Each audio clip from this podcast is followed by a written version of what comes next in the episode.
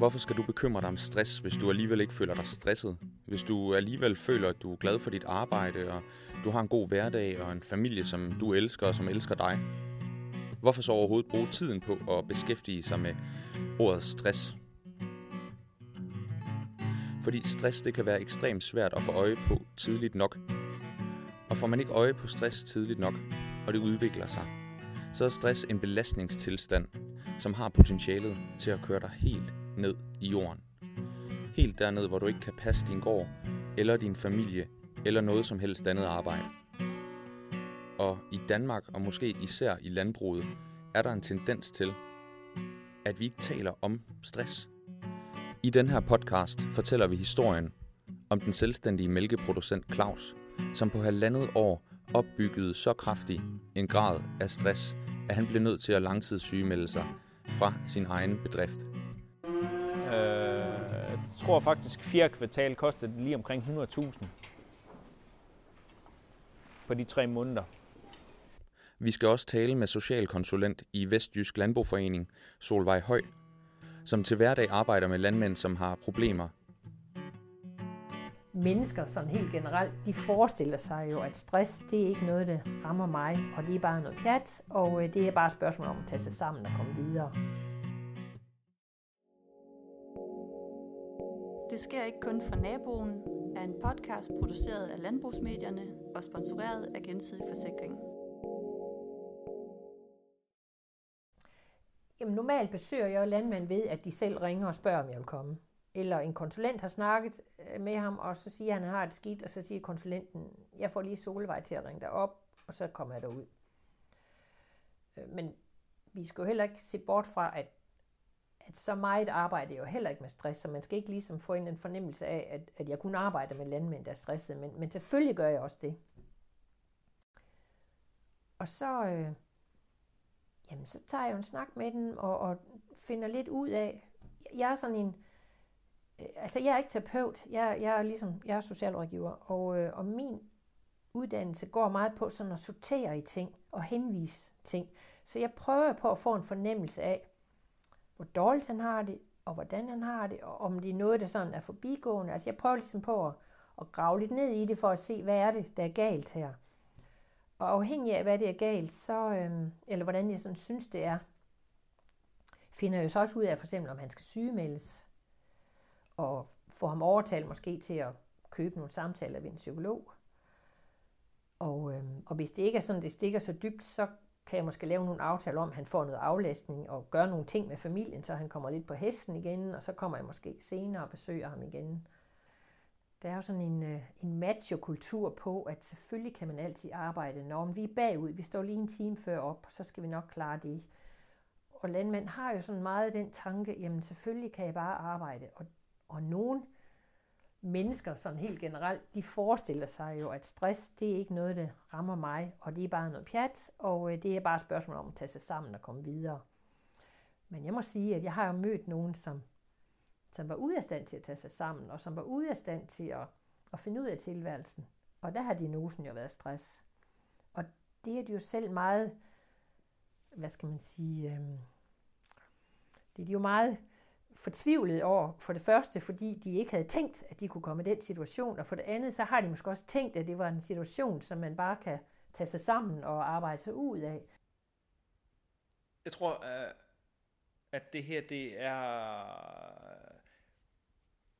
der er, noget, der er noget tabu over det på, på en eller anden måde, fordi vi, vi, vi har så mange bolde i luften, vi er vant til at skal håndtere så mange forskellige ting hele tiden, at øh, vi glemmer os selv en gang imellem i kraft af alle de ting, at der, der skal gøres, og så tænker vi måske faktisk ikke på, at vi er lidt på vej i den øh, forkerte retning. Og øh, jo mere vi er på, jo flere opgaver, jo flere udfordringer vi har, jo øh, mindre kan kroppen blive ved med at holde til øh, på det lange sigt. Vi er jo faktisk ikke, øh, vi er jo stort set på arbejde 24-7, 7 dage om ugen. Mentaliteten med altid at kunne arbejde en time længere kender vores histories hovedperson Claus alt til. Og den mentalitet fik stor betydning for det langvarige stressforløb, som Claus kom ud i for to og et halvt år siden. Der var han folkevalgt repræsentant i Arla, og havde ved siden af flere forskellige bestyrelsesposter i lokale bestyrelser. Mest nævneværdige var en formandspost i en lokal idrætsforening, som viste sig at blive en meget større mundfuld, end Claus han først havde regnet med.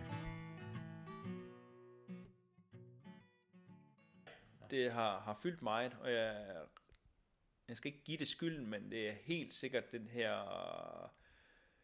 den her økonomiske udfordring, øh, Ryslingehallerne stod i, øh, kom til at fylde rigtig meget i mit hoved og i min tankegang. øh, som, som jo bare, jeg synes det var spændende, men jeg sagde også, det var, at økonomisk var det øh, en større udfordring med hallerne, end at, at drive sit eget landbrug. Øh, så, så der blev brugt meget tankevirksomhed på det også der det vil jeg jo meget gerne være en part af en, af en løsning på. Og det var der faktisk også en rigtig god halvbestyrelse. Øh, men, men vores, vores arbejde blev jo lige pludselig, hvordan redder vi de her haller på en eller anden måde, i stedet for at drive hallerne. Det blev mindre og mindre, fordi der var ikke økonomi til noget som helst. Det var faktisk kun besparelser og besparelser og besparelser. Ja, det, øh, der kunne jeg jo godt bruge minimum 15 timer om ugen.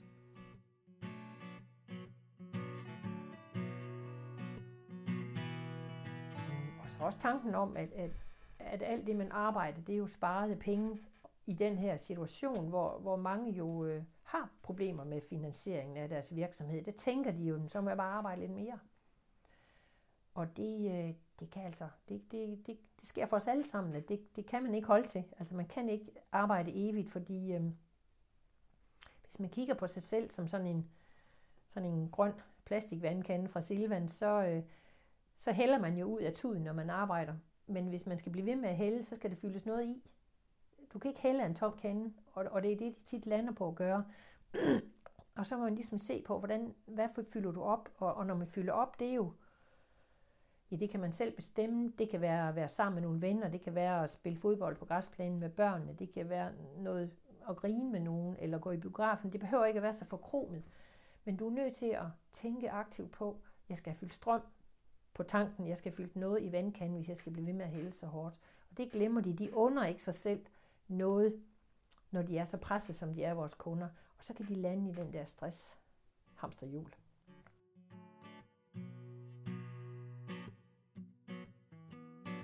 Som tiden den er gået længere frem, og Claus han har arbejdet mere, så begynder nogle af de udprægede kendetegn på stresssymptomer at vise sig hos Claus. Sådan i løbet af foråret og, og sådan noget, så havde jeg jo godt mærket, øh, at jeg havde trykken for brystet. Og jeg kunne godt lige pludselig, øh, hvorfor banker din puls lige nu?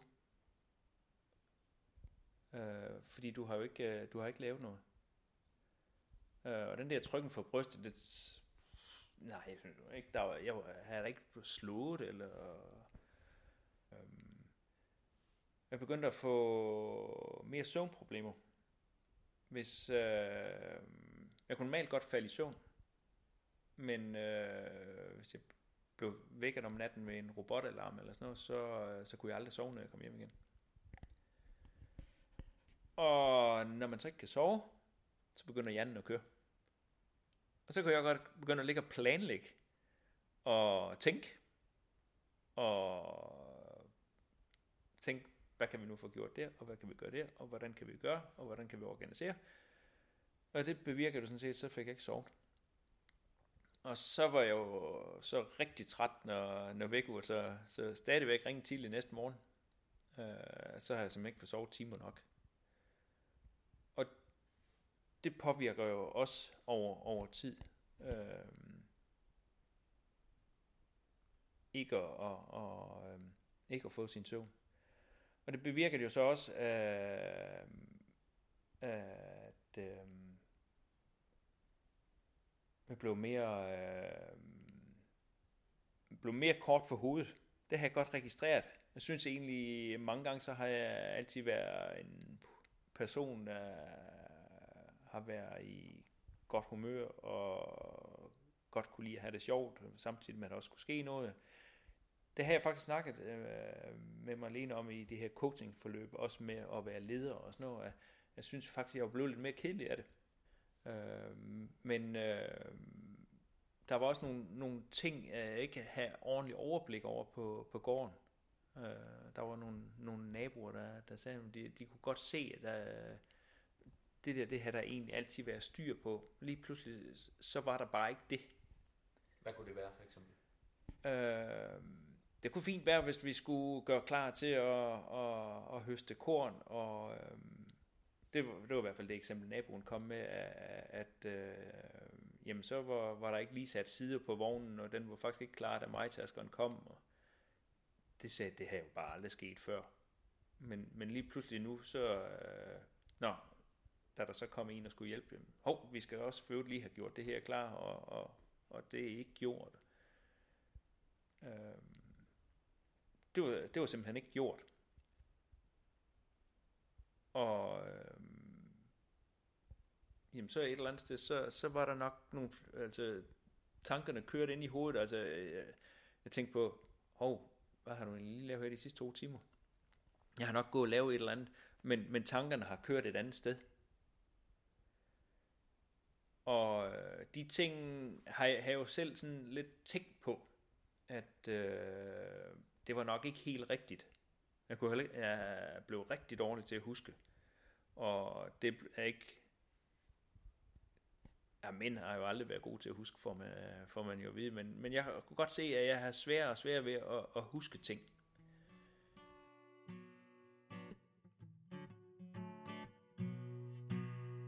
Prøv at forestille dig, at du lige har lavet en, øh, en frisk kande kaffe, og du vil gerne have en kop, så du åbner køkkenskabet og tager din yndlingskaffekop ud. Og i det, du øh, tager den ned af skabet, så glider den ud af fingrene på dig og styrter mod jorden. Og der går ikke mere end et splitsekund, før den rammer gulvbrædderne og splindrer i 20 stykker.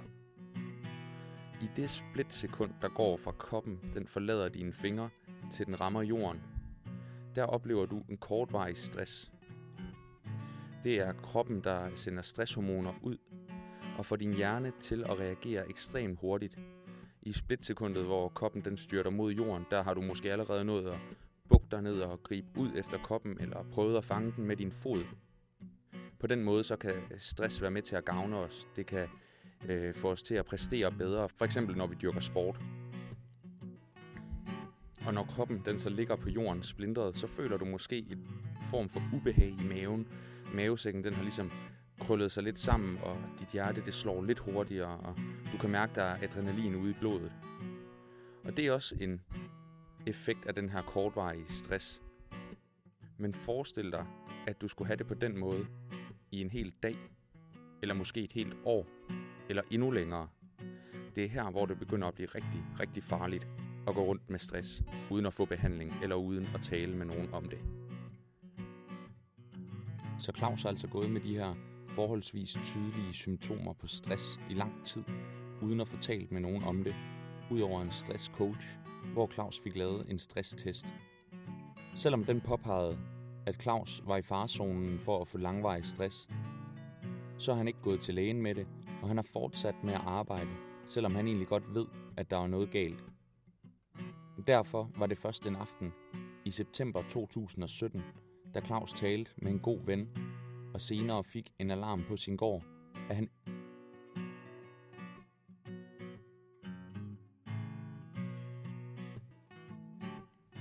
Og det kom til at, at rulle mere og mere op i hovedet, og, og om natten øh, lå jeg også spekuleret på, hvordan, hvordan skulle jeg gøre, og hvad skulle jeg gøre, fordi landbruget skulle jo passe, så du, øh, du er forpligtet til at skal øh, gøre, og folk forventer, og, øh, og alt i den stil der.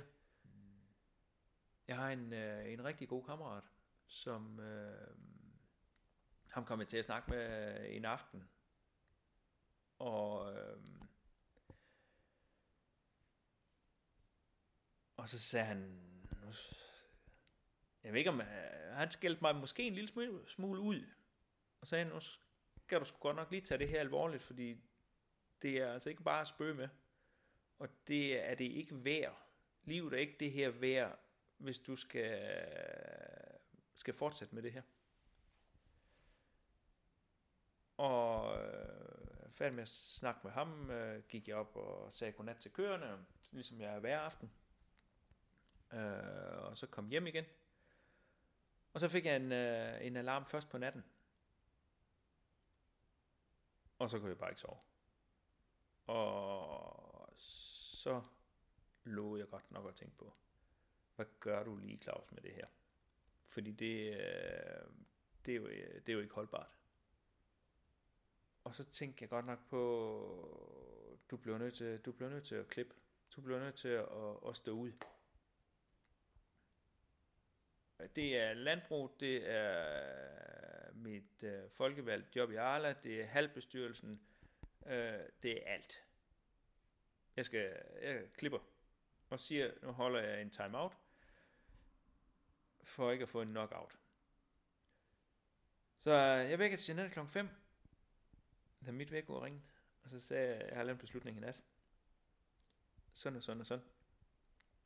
Og det var nok ikke den sjoveste måde for, for hende lige at vågne på. Men øh, vi lå og snakkede om tingene. Og øh,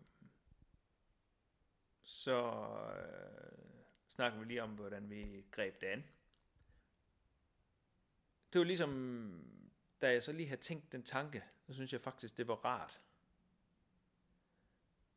At sige, Claus, du har besluttet, nu træder du af. Og så var det egentlig ikke så svært at sige, nu skal jeg ikke have noget med det her at gøre.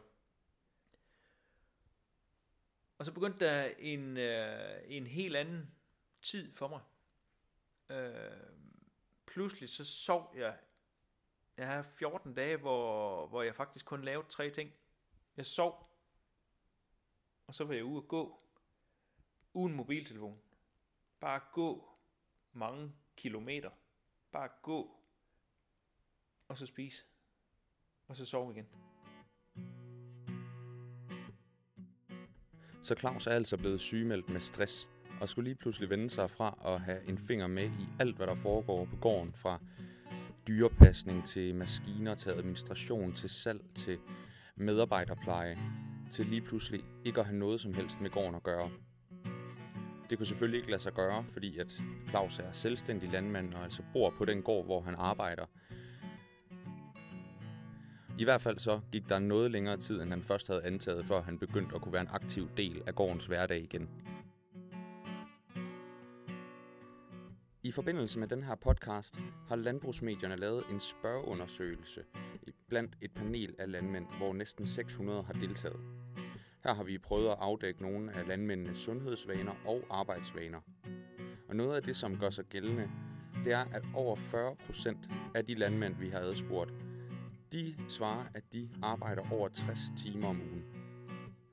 Når den danske arbejdsuge almindeligvis er på 37 timer, så er det et stort spænd med 23 timer oveni hver uge. Som vi har været inde på tidligere, så kan stress forårsages af en ubehagelig arbejdsbelastning. Og her kan et stort antal arbejdstimer være en afgørende faktor. Man behøver ikke nødvendigvis at få stress, fordi man arbejder mange timer.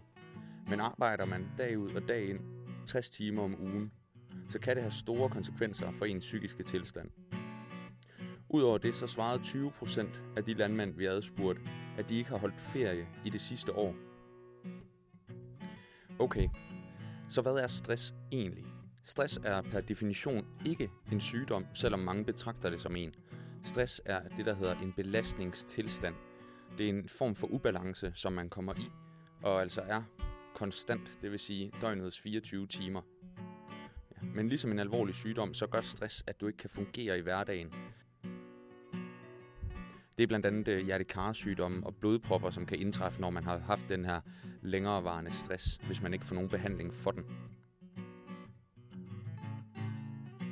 Udover de økonomiske og sundhedsmæssige konsekvenser et længere forløb med stress de kan have, så kan det også få katastrofale følger for ens privatliv, når man bliver ramt af stress. Hvis man er vant til at have en familie, som man omgås og viser opmærksomhed og kærlighed til hverdag, så kan det ændre sig drastisk, når man mister overskuddet. Det kan være en ægtefælle, der mærker, at man ikke får den samme opmærksomhed eller omsorg, som man plejer. Eller det kan være børnene, der mærker, at en far eller en mor ikke er nærværende på samme måde, som personen har været før. På samme måde hos Claus, vores histories hovedperson, var det også hans kone Jeanette og de tre børn, som parret har sammen, der var de første til at opdage, at der var noget galt i Claus' liv.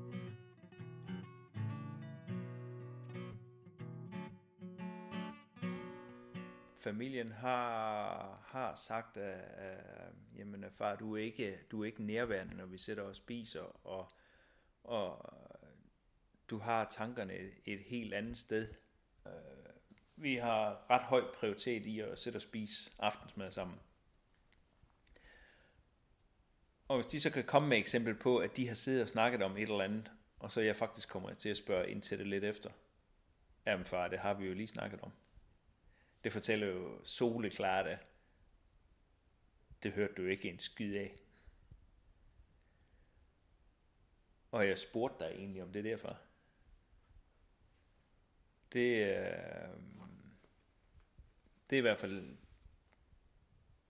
ja, øh, uden tvivl for tit. Jeg kan ikke sige, øh, hvor, hvor tit, men, men, men øh, når de siger, at, øh, at man ikke er nærværende, så, så er det jo ikke en, der bare kun lige er kommet én gang. Det har også noget at, at følge med i deres interesser.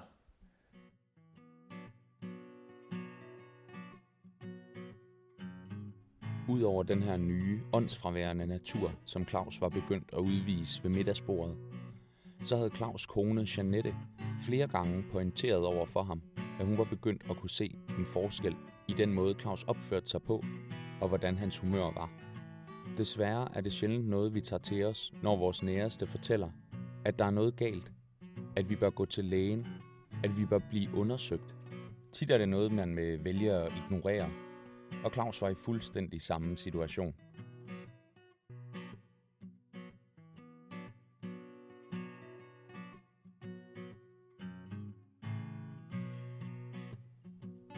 Måske, hun har følt øh, lidt som, at det nytter jo ikke noget at sige det til ham alligevel.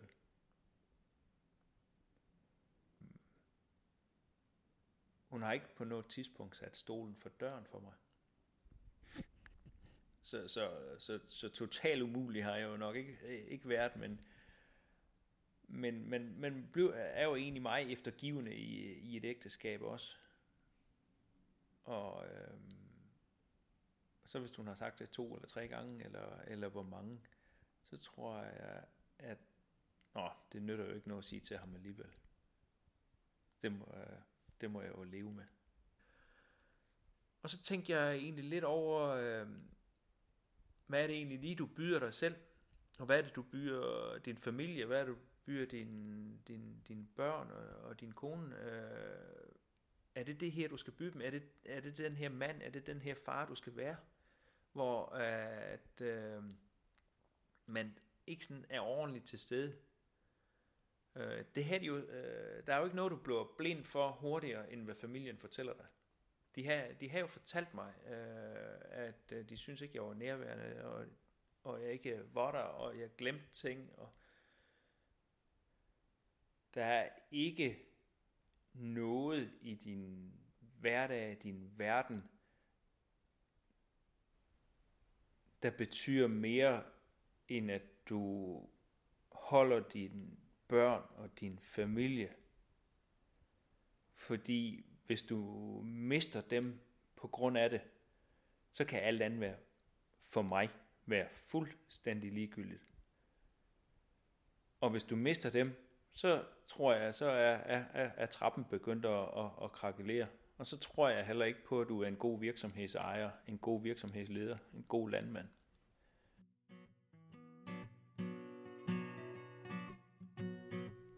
Noget af det, som fylder rigtig meget, når man skal sygemelde som selvstændig, det er, at virksomheden den skal blive ved med at tjene penge, for ellers har du ikke noget at leve af.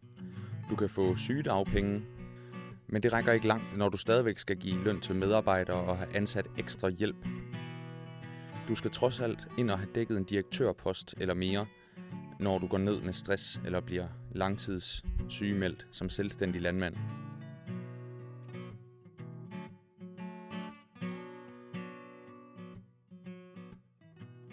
Men altså fordi han ikke lige er på, på, på benene i en kort periode, det, det, det, det kan jo godt gå. Altså, det er jo ikke sådan, at,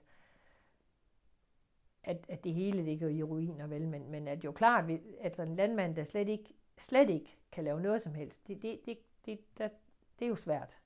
Men, men typisk kan de bjerge sig, og konen lave lidt, og, og typisk vil øh, landbrugforeningen også komme ind over og hjælpe med nogle ting. Og sådan. Altså, der er rigtig mange, der kan komme ind og supplere i en periode, så der, så der ikke kommer et hul.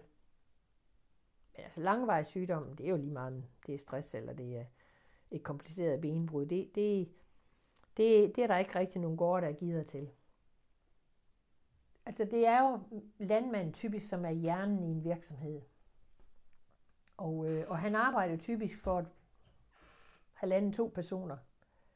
Og hvis man skal ind og ansætte sig ud af det, hvis man for eksempel skal have en, en super dygtig fodermester ind, og så en, en anden en, som kan have en lidt lavere løn. altså det, det er jo en hård en, når landmanden kun får sygedagpenge fra det offentlige der i et stykke tid. Det, det, er, en, det, er, en, det er en hård en.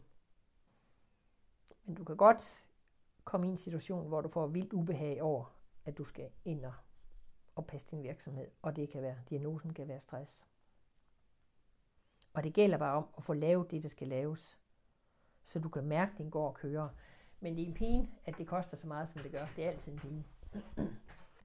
Vi ved jo ikke altid, hvor galt det går. Når, det, det er der ikke nogen af os. Øh, vi har lidt ondt i halsen i dag, når det kan være over i morgen. I morgen kan vi have 40, fordi vi har halsbetændelse. Altså, det er jo sådan lidt, det er også der, ikke også? Altså, hvordan kan vi, øh, hvordan kan landmænd forudse, at det er der, den lander?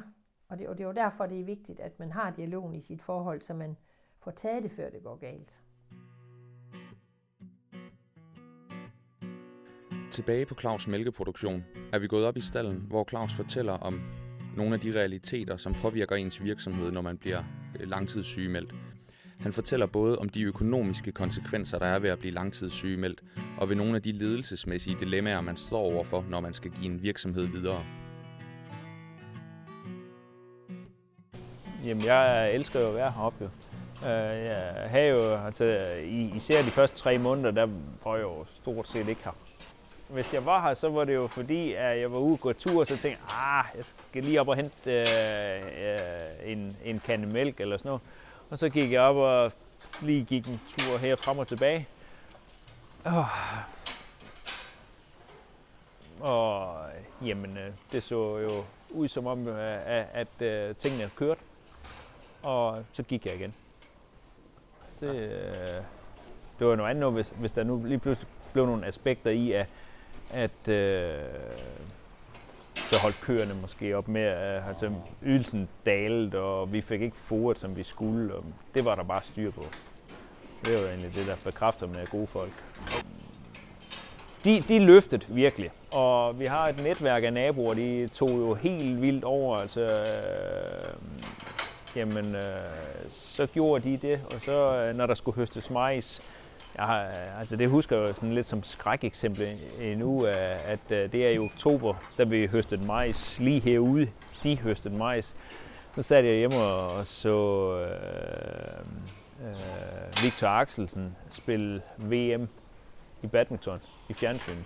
Og så kørte maskinerne herude og høstede majs. Det har jeg aldrig i mit liv prøvet før. Ej, det var, det var,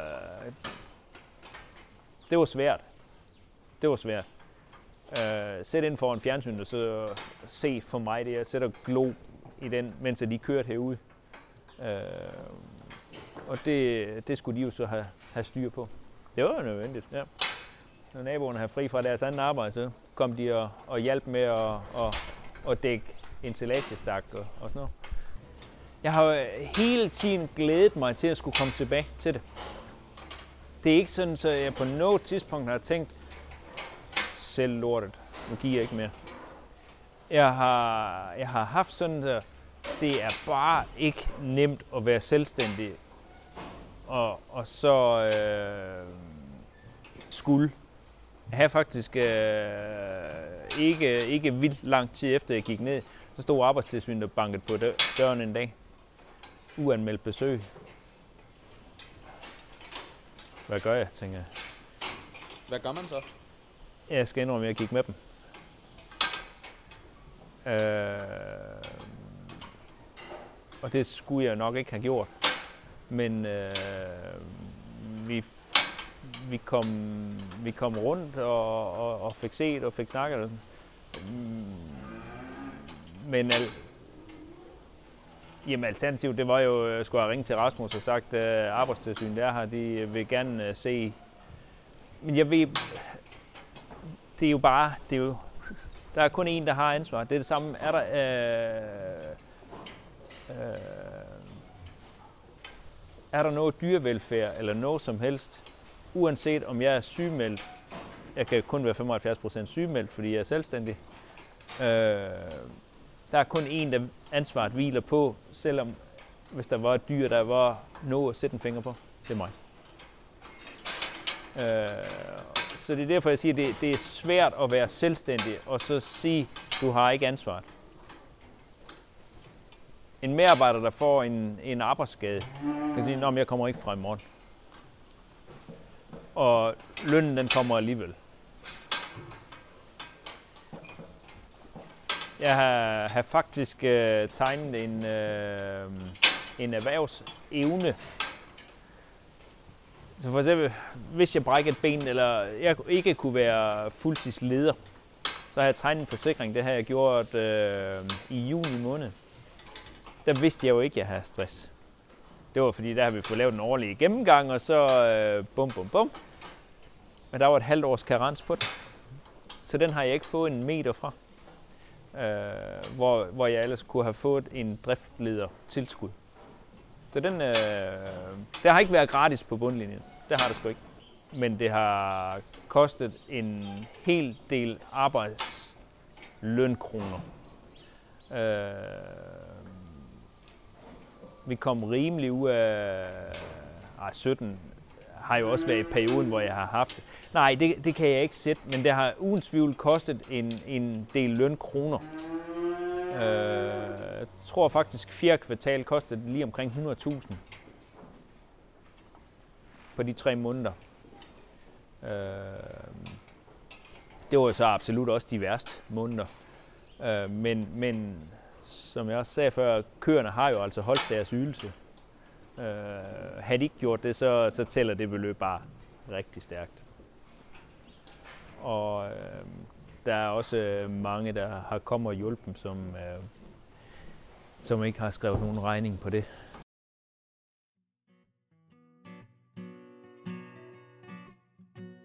Hvis jeg kunne give noget videre, så, så skal det være, kunne man lære nogle andre øh, modtagere at prøve at lytte til sig selv og faktisk finde ud af, at, at du er på vej i den forkerte retning.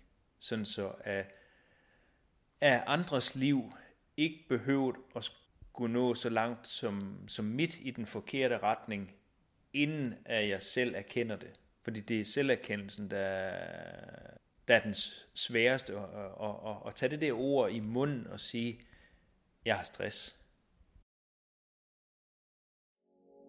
Du har lyttet til Det sker ikke kun for naboen, en podcast af Landbrugsmedierne, redigeret og spikket af Frederik Vincent.